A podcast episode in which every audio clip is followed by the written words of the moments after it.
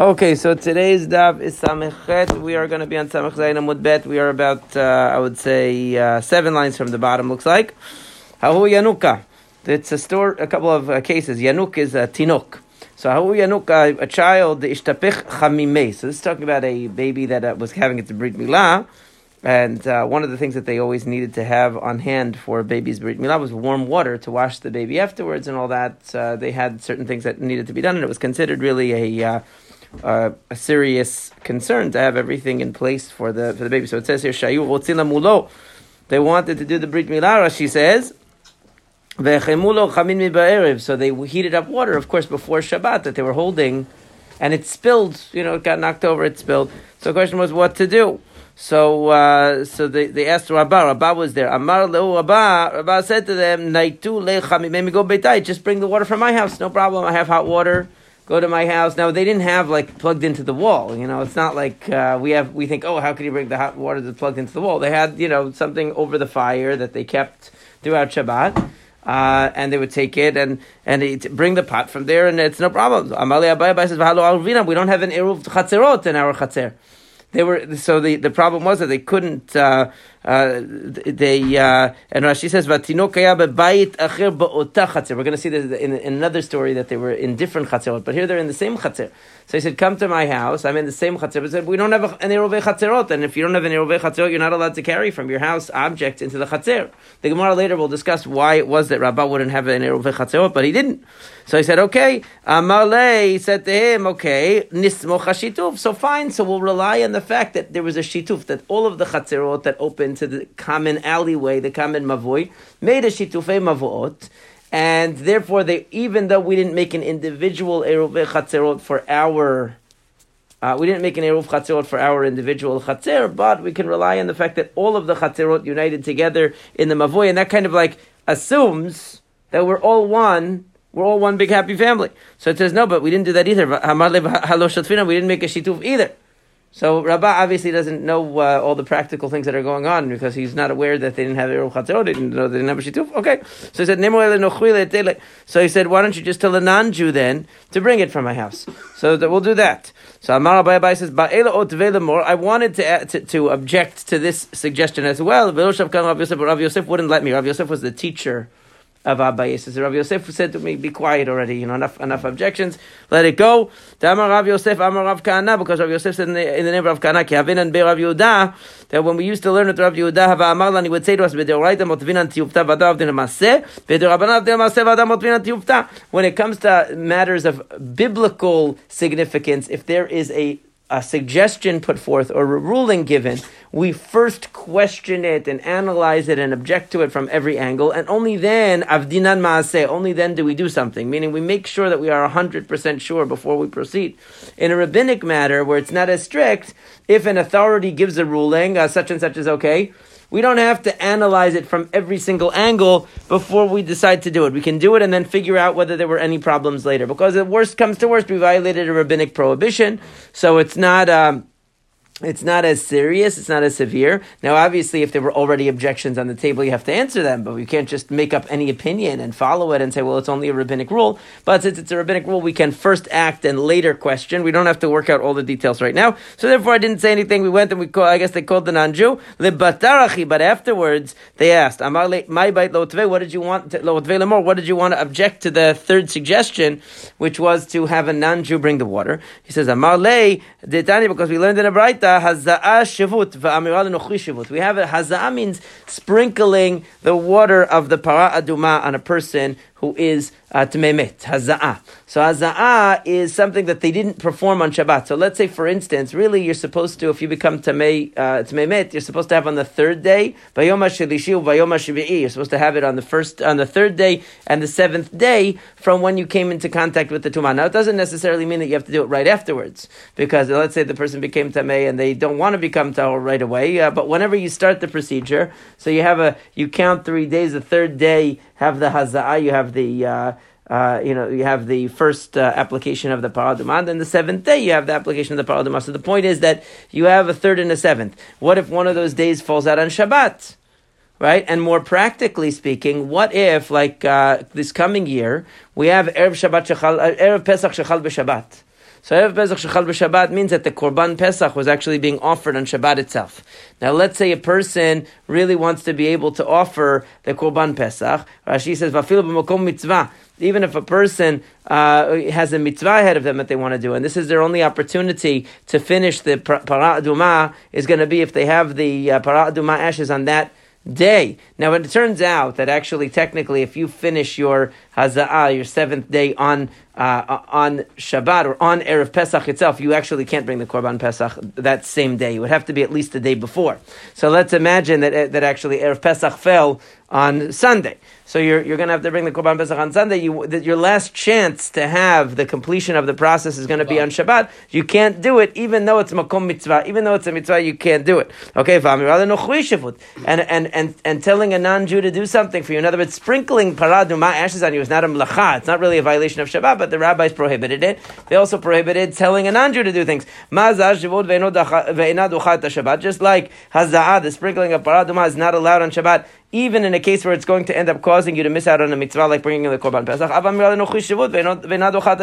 So, to here, even though we're talking about a mitzvah, we have to have this hot water in order to do the brit milah on the baby. They won't do the brit milah on the baby if they're not going to be able to wash the baby afterwards. So they're going to have to push off the brit milah to the next day. Still, uh, so they have to bring it. So still, though, you're not allowed to violate a rabbinic rule in order to do a mitzvah. So how could it be that you're going to tell the non-Jew to bring the water on Shabbat? Amar he said, There's a difference between a shivut, between a rabbinic prohibition that involves actual action, such as sprinkling the ashes of the paraduma, and something which is just speech alone. You didn't go tell the non-Jew to heat up water on Shabbat. You just told them to bring something from your house on Shabbat. Now, what's the difference? The Rif explains, and really this is codified in the Shulchan Aruch as well, that there's a difference between whether you ask a non-Jew to do something which is which is which is uh, biblically prohibited for you to do. For example, if you ask the non-Jew to heat up water for you on Shabbat, that's more serious than if you ask the non-Jew to perform uh, an action which is asur midrabanan. If you if you, you ask, it's already rabbin, only rabbinically prohibited to ask the non-Jew to do a mlacha for you on Shabbat. So if you're asking the non-Jew to do something which itself is only rabbinically prohibited, so it's doubly removed from any biblical transgression because you're asking the non-Jew to do something which is already only rabbinic if he does it for you, and and you're only asking him to do a rabbinic thing. So you're asking him to carry something in a chatzer that does not have an eruve chatzerot. That's only rabbinically prohibited. That's called shivut dishvut b'makom mitzvah. That's called having a double rabbinic uh, rule in, a, in, in a, a, double rabbinic violation in the case of mitzvah, meaning you're, you're asking a non-Jew to do a rabbinically prohibited thing, and you're doing it for the sake of a mitzvah. In that case, we're lenient according to that's how we, we rule in the Shulchan Aruch. There is another opinion here that says no, that any time you ask a non-Jew to do something, if it's for a mitzvah, it's okay. Even if you ask him to heat up the water on Shabbat, it would have been okay. And they don't have this line in the Gemara here that says you didn't ask him to heat up the water, so what's the problem, right? Have, there's two different manuscripts of the Gemara. But the one that's taken in Shulchan Aruch, the one that we accept, is that you're allowed to ask a non-Jew to do something which is only rabbinically prohibited if there's a mitzvah involved, and that's why I told them there's a difference between asking the non-Jew uh, to uh, between doing haza'ah, between doing a sprinkling of the paraduma ashes, which you're not asking a non-Jew to do, so a, a kohen is doing it right? So, uh, so obviously, uh, or you know, so obviously, the the application of the paraduma to to a person is an action that they're doing. So we can't allow them to violate w- with their hands a rabbinic prohibition for the sake of a mitzvah. But to ask a non-Jew to violate a rabbinic prohibition for a mitzvah is okay, and that's a conclusion. But Amar shituf. They said uh, uh, you have a neighborhood here with two big rabbis. Abaye lives here and Rabba lives here, and they don't have an eruv. Nobody made eruv. Nobody made shituf. They're not able to carry into the courtyard. Nobody bothered to uh, uh, to do this. What's going on? So Amale, my more more lav urche. He said, listen, what are we going to do? The master, meaning Rabbah, who was, the, was older than Abaye. Abaye is the student of Rav Yosef, and Rav Yosef and Rabbah are colleagues. Okay, because it always says Amar Rav Yosef, uh, Rabbav Rav Yosef, Amri Tavahu. A lot of times Rabbah and Rav Yosef issue joint statements, right? So Rabbah and Rav Yosef are from the same generation.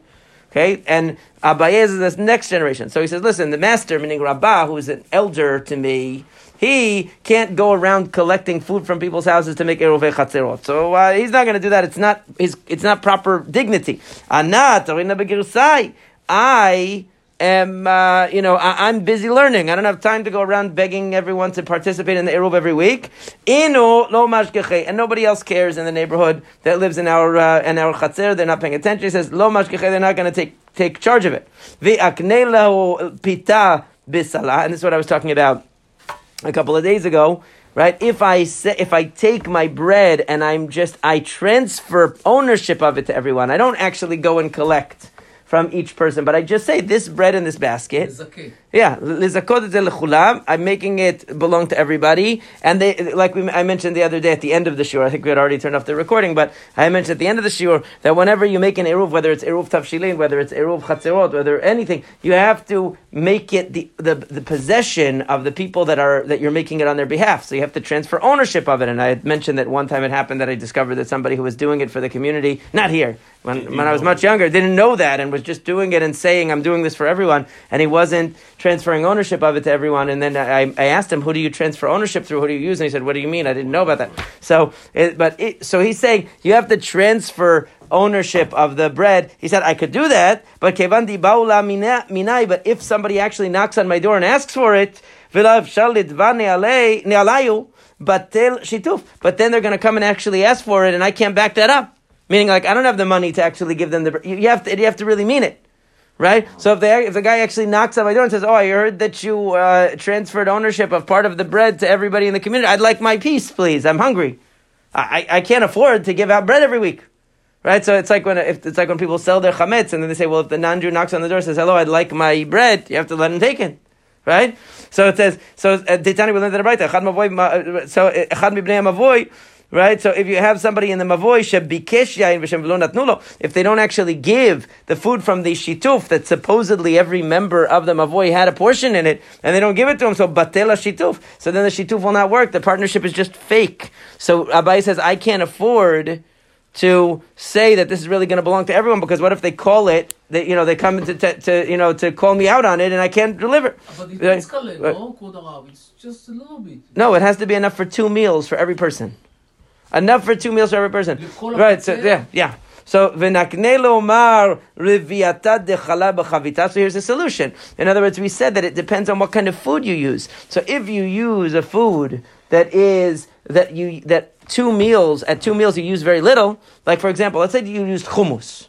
Okay, how much now for a normal person? Okay, how much how much hummus do you actually eat? A little bit. You dip something in the hummus. You don't eat it. You, right? So it's a dip. So let's say you had enough for each person for two meals of hummus shouldn't be so so so much, right? Okay. right? Shouldn't for the whole right for the whole community should be right should be a certain amount. So so he told them use vinegar. Sim, same thing. They used to use vinegar. I mean they still do. Use vinegar as a dip. It's a considered a, it's a dip. It's a dip. So right. So since it's a dip, you don't need that much per person. Since it's a dip, you only need enough of the dip that is, uh, uh, you know, that will be su- sufficient for each person for two meals. How much vinegar do you dip your bread in at the meal? A, a small amount, right? So why can't you do that? So Tanya, ein mishtatvin ba'otzar said you can't do that because they were saying you have barrels of vinegar in the basement, right? It's usually it's probably formerly wine, you know, that's spoiled, whatever they use as vinegar. So why don't you uh, why don't you just use that? Use the vinegar that you have in the barrels in the basement. You're not going to, you know, and if somebody comes and asks you for a little bit of vinegar, it's no big deal, right? So he says, no, you can't do it be'otzar. You can't use something which is in the storehouse. Why not? Because since you're always taking from that, in other words, whenever you need more vinegar, you go down there and you take some. So you can't identify what in those barrels is really part of the Eruv and what is not, because it's just a huge barrel. So you're going to take all the time, what are you going to say? Whatever's left over belong to the Eruv. How can you do that? Right? We have a braita that says you can do it. So what's the case? Can you or can't you? It's a machloka between Beit Shammai and Beit Hillel, actually. How so? Because Ditnan, we learned, Hamed Babayit, we had, we've had this case before. This is the famous question, the famous issue um, of Brera Yesh brera or in brera? Can you re- retroactively assign something? Okay, retroactively, because what are you going to say? You're going to say, I take out the vinegar, and whatever vinegar is left, that's what I meant to be the eruv. So you're after the after the fact, you're saying that uh, that what was uh, the mafreya. You're saying backwards that, that whatever I left over, that was what I originally meant. Okay, so and what's the case? Somebody dies. The rule is that if somebody dies in a house and you have multiple exits through which the dead body could be oh, taken yeah, out, yeah. so that everything in all of those doorways will become tamei automatically unless you designated one to be the exit, right? If you open one with the intent of taking the body out from that direction, right? In other words, you know which one it's going to be.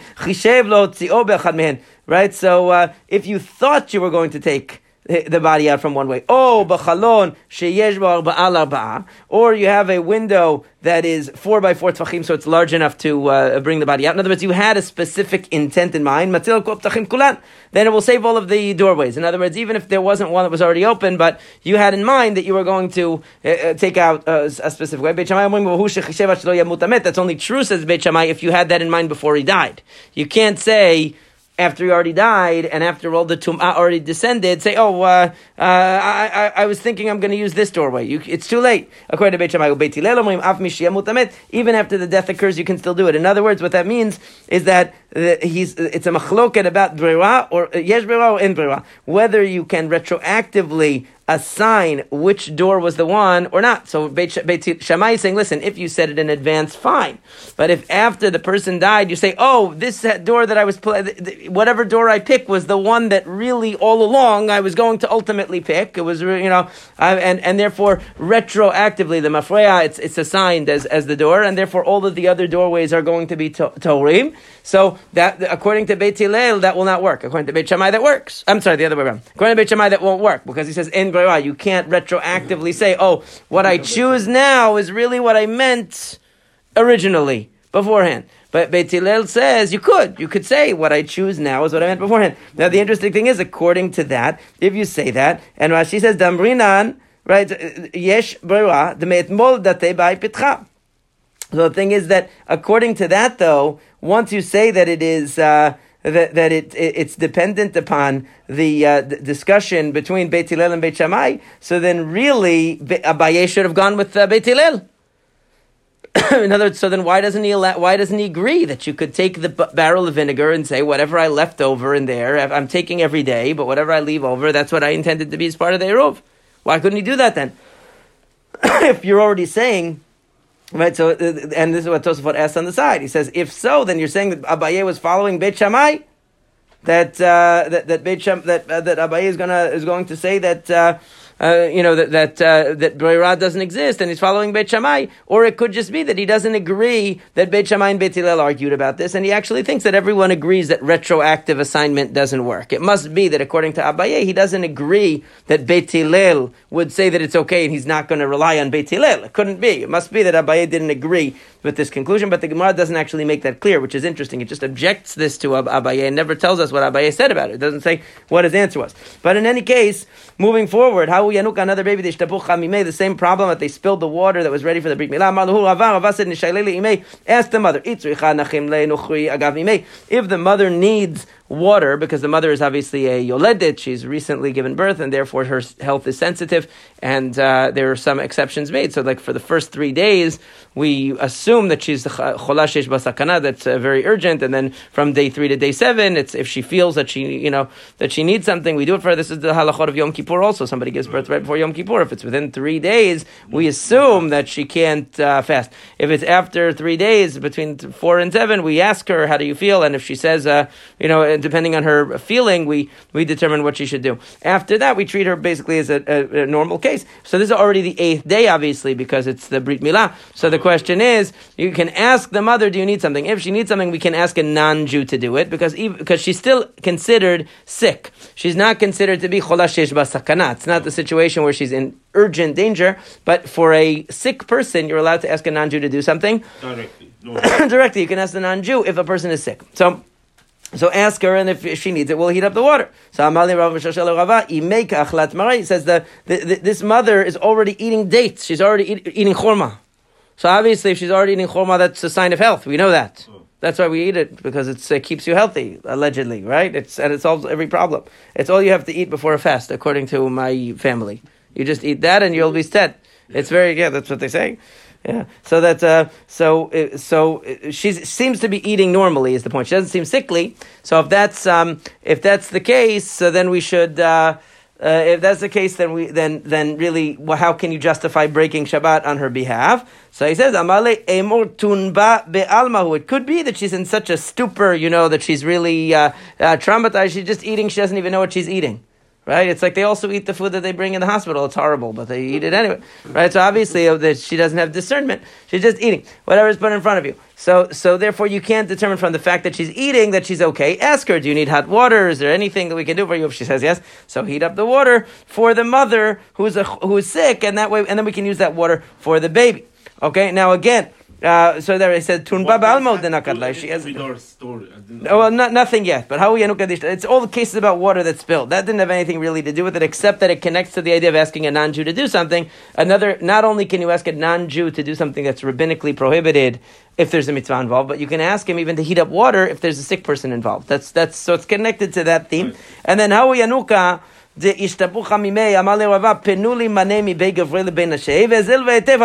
said, listen, uh, we have a problem because they didn't have, again, an Eruvei Chatzerot to be able to bring the uh, things from one place to another. And Rava was in a different Chatzer in this case, as we're going to see. In this case, Rava was living in a different Chatzer. And Rashi says, Rava.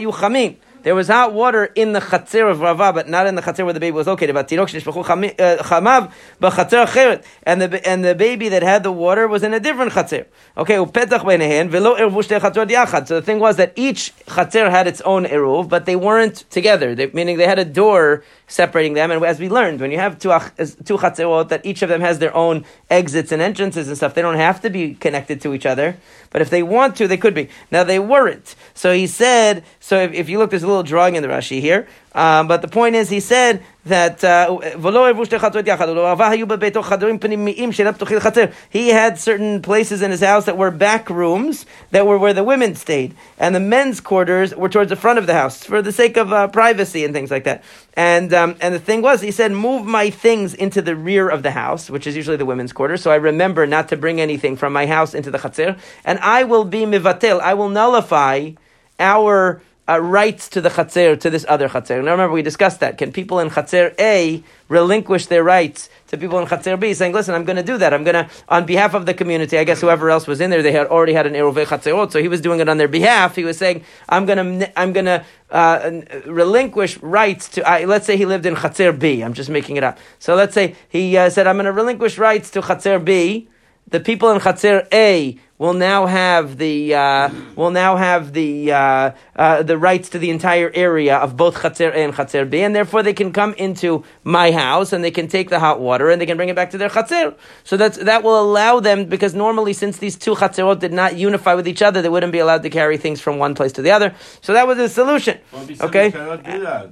Well, that, we're going to get to that. So yeah, you're right. So now he says so, uh, so. So and he said, put my things into the back chamber so I don't forget and carry things into the chatzir. That way I'll remember not to do it and, and, I won't ruin it. Okay. So. Um, so he says, Amali Ravina Ravava, Hamar Shmuel, in bitur reshut mechatzer lechatzer. Right? Didn't Shmuel say you can't do that? Amali, Anak Rabbi Yochanan Tzvi Ali. I hold like Rabbi Yochanan, the Amar Yesh Bitul Chatzer Chatzer, who says you can. So since these two Chatzerot could have unified into one if they wanted to, they can also nullify uh, and, and relinquish rights one to the other. He said, if, if you didn't hold like Shmuel, Netev Mor Beduchte V'nivtel Leho Ledidhu V'nihadru Inhu V'nivtelu Leilamor. So if you hold, it, once you're rejecting Shmuel's position and you're going with Rabbi Yochanan, so you don't have to spend the whole day uh, uh, in in the back room uh, within the women's chambers. All you have to do is relinquish your rights to the chatzir temporarily. They will come in and take whatever they need, and then they can give you back your rights to the chatzir. Because according to Shmuel, not, uh, uh, Shmuel is also also says you can't change the format on Shabbat. Meaning, once you've relinquished your rights, you can't take them back. But Rabbi Yochanan or we're going to see it's not actually Rabbi Yochanan, but the, the other position is that you're allowed to even change the format on Shabbat itself. Meaning, why do you have to make this for the entire Shabbat? Relinquish your rights to the chatzir, let them come take the water, and then take back your rights to the chatzir. Have them give it back to you. What's the problem? Shmuel is the only one who says that you can't switch back and forth on Shabbat. He says you can't relinquish rights from one chatzir to the other, and he also says you can't switch back and forth. So, so why can't they do that? The Hamarav, Rav said mivatlin v'chozin. Rav says you can go back and forth. In other words, I can relinquish my rights to you. You can come into the chatzir and take things from there, and then you can relinquish it back to me, and I can come and take things from your chatzir. In other words, we can keep going back and forth. Mivatlin. So he says, Anna beha kishmuel He says, listen, in this I follow Shmuel. I'm not consistent, right? When it comes to whether you can re- nullify uh, or relinquish rights across chatzerot, I hold like Rabbi Yochanan. But when it comes to whether you're allowed to switch back and forth, I say no. So the Gemara asks, wait, velav chad tamahu, isn't it the same reasoning? Isn't the same reasoning? My tama in What's the reason why once you've relinquished your rights to the chatzer, you can't get them back? Right? The person can't relinquish it back to you. Lav mishum. Isn't it because once you've nullified your rights to the chatzer, you've basically said, I'm not a member here. I'm not a member of this community. I'm a, I'm a visitor. I'm a guest. I'm giving up my rights. So you can't just now re-enter the picture. It's as if you are a member of a different chatzir. In other words, it's the same logic. So, in other words, it's the same logic. Why can't I get my rights back once I relinquish them? Because it's as if I'm not a member of this chatzir anymore. Because what did I do? I relinquished my rights to the members of the other chatzir, which means that now that other chatzir owns this chatzir, and I'm just a stranger. Yeah right? So, I, so it's the same logic. Why? So, if you say that you can nullify your rights from chatzir to chatzir, right? So, and you're allowed to give up your rights from one chatzir to the other. So then you should, all, that also means that you should be able to get them back. But if you can't, in other words, he's saying, what's the reason why? What, well, what's the reason? What's the reason why you can't retract your uh, bitul? Because once you've done a bitul, it's like you've put, you've taken yourself out of the picture, and you're a member of a different chatzir. In other words, it's the same. He's saying it's the same logic. It's, he's saying like this that ju- that the logic of why you can't retract is because you can't be mevatel mechatzel lechatzer. Meaning, once you you say that bitul doesn't cross chatzerot, right? Once you do a bitul, you're saying I'm part of a different chatzer. I'm not part of this chatzer anymore. I gave it up to the other guy. So just like you can't do bitul mechatzel lechatzer, right? You also can't take it back. He's saying it, it goes. The two things go together because it's because doing bitul is taking yourself out of the picture completely. It's not okay. like matana, like lulav. No, it's not. It's not. It's it's giving. Between two yeah. three for the Rav? What? You cannot say I'm, I'm mevatel between. No, that's what it's saying. It's saying that's the, that's the whole issue. Shmuel is saying once you give up, yeah. So, so that's the thing. Rav is saying you could do that. Rav is saying uh, you can give it up and then you can take it back. You didn't exclude yourself from the whole picture. I don't think it's the right? same exact identical logic. I think there's more to it when you Re- take it back. Well, he says that when you when you give it up, he says it's like taking yourself completely out of the picture and being part of a different chatzir. So in? if you, it- It's Shmu- like saying, uh, Shmuel, this is s- healthcare. right, The guy comes saying, "I want it back now." You can't have it back. You, you, you right, I hear. Yeah, well, that it's going to talk about that later. Once they come in and they start using it, now do you have the ability to take it back anymore? Is a different question. Hmm. The question is, before they've actually used it, can you take it back? Okay, and so so let, to make it simpler, let's just talk about a case where the guy said in the beginning, "I'm null- nullifying my rights to you," and nobody's actually acted on that yet. He just said it. So the question is, can he retract it, Uh, or can he can he give it to you and then you use it and then he gives it back to you, like you give a gift and you give it back? So Shmuel is saying, once you've given up the rights and the other people come in and they use it, they cannot now give it back, back to you, to you. right? Because it's like you are part of another chatzir. And, and uh, Shmuel says, uh, members of different chatzirot can't nullify to each other. So in other words, if I'm living in chatzir B and you're living in chatzir A, and I give up my rights to chatzir B to you, it's like I'm not in A or B anymore. I'm in C now. Yeah, yeah. Okay, because now A took over B. So the whole thing is, is, is under A. So I'm like in C. So now if I want to get it back, it would be like you giving me in Chatzir C rights to the Chatzir B now. So it's like so so uh, Shmuel's saying it's like same reasoning. Just like you can't nullify across Chatzirot, once you nullify even within a Chatzir, you're like it's like even within A, right? If you nullify, so it's like you're not part of A anymore. You're in your own little circle B. B. Right? And since Shmuel says you can't nullify from one chatzir to the other, so now the people in chatzir A cannot nullify back to you because you're in a different chatzir. That's what he's saying. Okay? So that, that's that's the logic of it, right? So it does flow. So it says, so the question is, why does why is it that Rava takes cherry picks here because he goes with he goes with uh, uh, on one hand says you can nullify from one chatzir to the other, right? So then according to that, so even within one chatzir, right? Even within one chatzir, if I nullify my rights, so even though I'm considered to be in another chatzir, they should be able to nullify it back to me, right? right? Should go together. So why, why, why is it that's according to that logic? So he says the reason is that uh, more nami lo niftil hatam. Right, so so I'm sorry. More nami lo niftil. So he says the same thing. Why does the uh, you shouldn't be able to nullify your reshut at all if you're saying like Shmuel that you're not allowed to retract because the two things go together. Not retracting is because you're considered to be in another chatzir. So he says, Hatam hainu atula. means to become a, a laughing stock. In other words, that he says, look, I agree in principle that you would actually be able to relinquish back and forth. Because just because you relinquished to all the other people in your chatzir, and now you want to come back. So it's like relinquishing to people in a different chatzir, because you've made yourself a separate entity from the rest of the chatzir, and if they want to relinquish back to you, they could right? But it will make a joke out of it because people will say, "Oh, from two to three, it's yours," and then I'm going to do it back to you know. It becomes a joke. They just keep say, playing. It becomes a game, and then right, the logic would actually stand, but we're not exactly. The logic makes sense, but practically speaking, it's going to look very fishy, and it becomes a joke if everyone is uh, uh, passing it back and forth all day. exactly. Would, yeah, which sometimes they get the reputation for that. Guvad. So we go back. Rav Amar Mevatlin so this is the same thing. According to Rav, you can switch back and forth. Maybe we can actually boil down this machlok between Rav and Shmuel to another machlok that we encounter between the rabbis and Rabbi Eliezer. The Rav Damar Rabbanan, Shmuel Damar Rabbi Eliezer. Now you probably won't remember because it's been a while. What was the machloket between Rabbi Eliezer and Rav? It was all the way back in Daf Kaf Vav, so it was like uh, two thirds of the Masechet ago. But it's uh, uh, but basically what you had there was according to Rabbi Eliezer. Uh, according to the rabbis, uh, if a person uh, gives up their rights to the chatzir, people cannot bring from his house into the chatzir. They can only bring from their houses into the chatzir. But in his house, he doesn't give up. So meaning his house is still a separate reshut.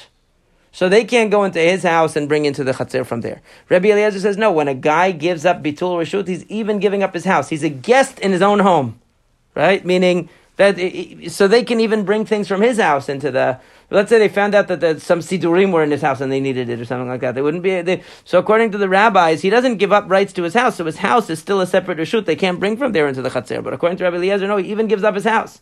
He's just a guest. So they can even bring things from his house into the chatzir. So it's saying maybe it's the same logic here that Rav is holding like the rabbis and and Shmuel is holding like Rabbi Eliezer. How so? So Rashi says because Damrei Matnitin Beito Asur Lachnis Ulotzi Lo Vilahem Damrei Amivato Shulchat Beito Alma Lo Mistalek Legamrei. Meaning a person who gives up his rights the chatzir is not mistalek legamri. He's not completely getting out of the picture, and there, he still has some position there because he still has his house. So therefore, he could have his relinquishing reversed because he never completely excluded himself from the picture. Shmuel holds like Rabbi Eliezer that when you give up your reshut, you give up your rights to the chatzir, you're completely excluding yourself from that chatzir altogether. So now you can't go back and take it back, right? So Rashi says that once you gave up gave up the uh, rights of the chatzar, you gave up everything. So if you so once you gave up everything, so you cannot have it relinquished back to you because you're just a stranger now. You're, you're not a member of the chatzar anymore for that Shabbat. You gave it up. Okay, so it says so that, that could be that that's what their machloket is. How absolute, how complete is the uh, the the removal of the self in the case of giving up the rights? If the, if it's absolutely complete, so then there's no way to relinquish it back. If it is only partial, because you still have a whole, you hold something, you still hold your house in the chatzir, so then it's not complete. So, he gave, he gave so when he does bitul reshut, he's giving up his right to carry things in and out. The question. No, no, no. So he says, Amalach Rav. Rav says, no, Rabbi Eliezer. My position could even accord with that of Rabbi Eliezer. עד כאן לא קם רבי אליעזר, הטעם במבטל רשות חצר רשות ביתו ביטל, משום דבבית לא חצר לא דייר אנשי. He says Rabbi Eliezer's logic has nothing to do with how absolute the uh, the the bitul reshut is. It has to do with the logic of the bitul reshut. If you give up your right to the chatzir, who's going to have a house where they have absolutely not one inch of the space around the house uh, allocated to them? They're not going to live in that house. So so essentially, what you're saying is, I don't live here.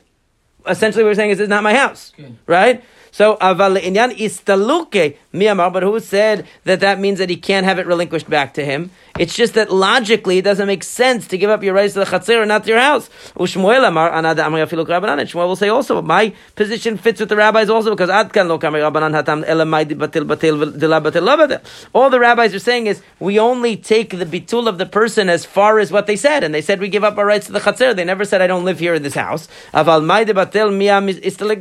But whatever the person was mivatel, he completely removes himself from it. In other words, therefore we take his words to be absolute, and he cannot then retract his statement that he exa- that he uh, nullified his rights, and and they can't ret- they cannot return it to him. Okay, that has nothing to do with whether his bitul reshut includes his house or not.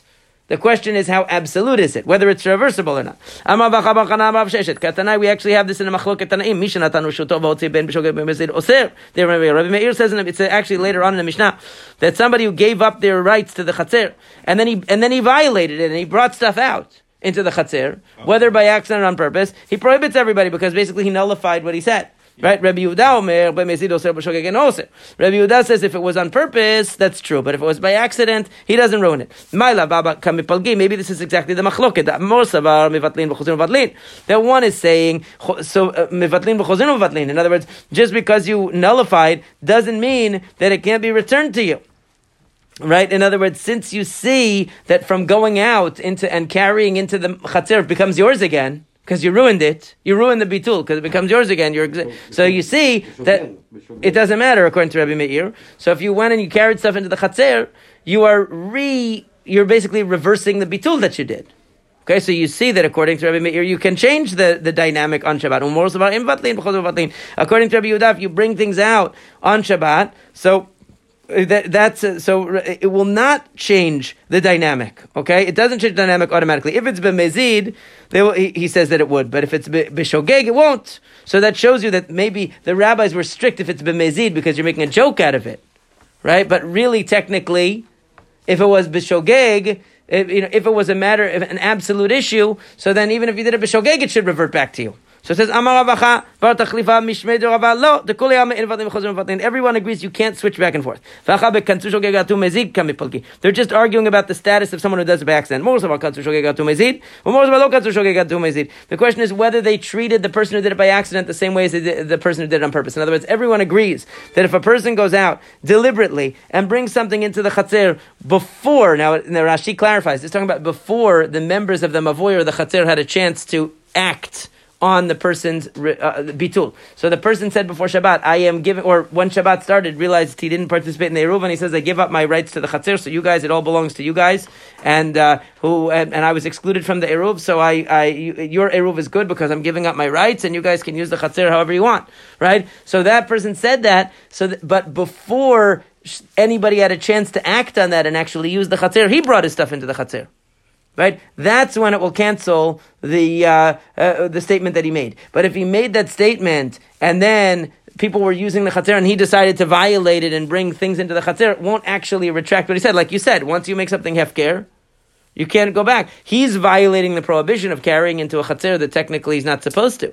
But he won't ruin it for everyone else once um, it's already taken effect. But the question is if he does it by accident. So if he does it before, if he does it before they have a chance to use it, he could still cancel his bitul because his actions speak louder than words. And if he actually carries into the chatzir before anyone else gets a chance to, he's showing he didn't really relinquish his rights. The question is, what do we do with b'shogeg? Do we treat it the same as b'mezid?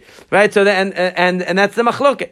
Rav Ashi Amar, Rav Shmuel Buktad, Rabbi Eliezer Rabbanan, Kamipalgi. He says, I want to go back to the original interpretation. I think that Rav and Shmuel are really just arguing about the same machloket as Rabbi Eliezer and the Chachamim, that the whole question about whether you can retract or not is whether you're completely removed from the situation, and therefore even your house becomes the possession of the people of the Chatzir, in which case there's nothing to revert to, because you gave up everything you had. You're just a stranger. What are they going to relinquish to? You don't have any. You don't have any position in the chatzir. According to Rabbi Eliezer, once you've done bitul reshut. That would be Shmuel's opinion that there's no retraction possible. And Rav's opinion is no, you still have the house there. So even though you gave up rights to the chatzir, so therefore there's something to work with. And if they wanted to revert back to you and give you, uh, re, you know, unrelinquish your rights, they would be able to do that. We don't have to, but but the Gemara concludes that the uh, the issue between uh, uh between Rabbi Meir and Rabbi Yehuda doesn't have to do anything with that issue. It doesn't have to do with the issue of of reverting back. It has to do with the issue of when it hasn't taken effect yet and the person carries into the chatzir after relinquishing their rights, then carries into the chatzir before anybody else had a chance to do it, if he does it by accident, does he show that he didn't really mean his bitul? If he does it on purpose, everybody agrees he's showing he didn't really mean his bitul, he's nullifying it. But if he does it by accident, the question is, do we treat that the same as on purpose? However, once it's already taken effect, switching back and forth, we don't have to assume that Rabbi Meir and Rabbi Yehuda were saying that it could switch back. We're, they weren't opining about that. They weren't giving a, a, any any ruling about whether once the bitul does take effect, it could be undone or it could be reverted. That's a separate question between Rav and Shmuel. Okay, so it's a good place.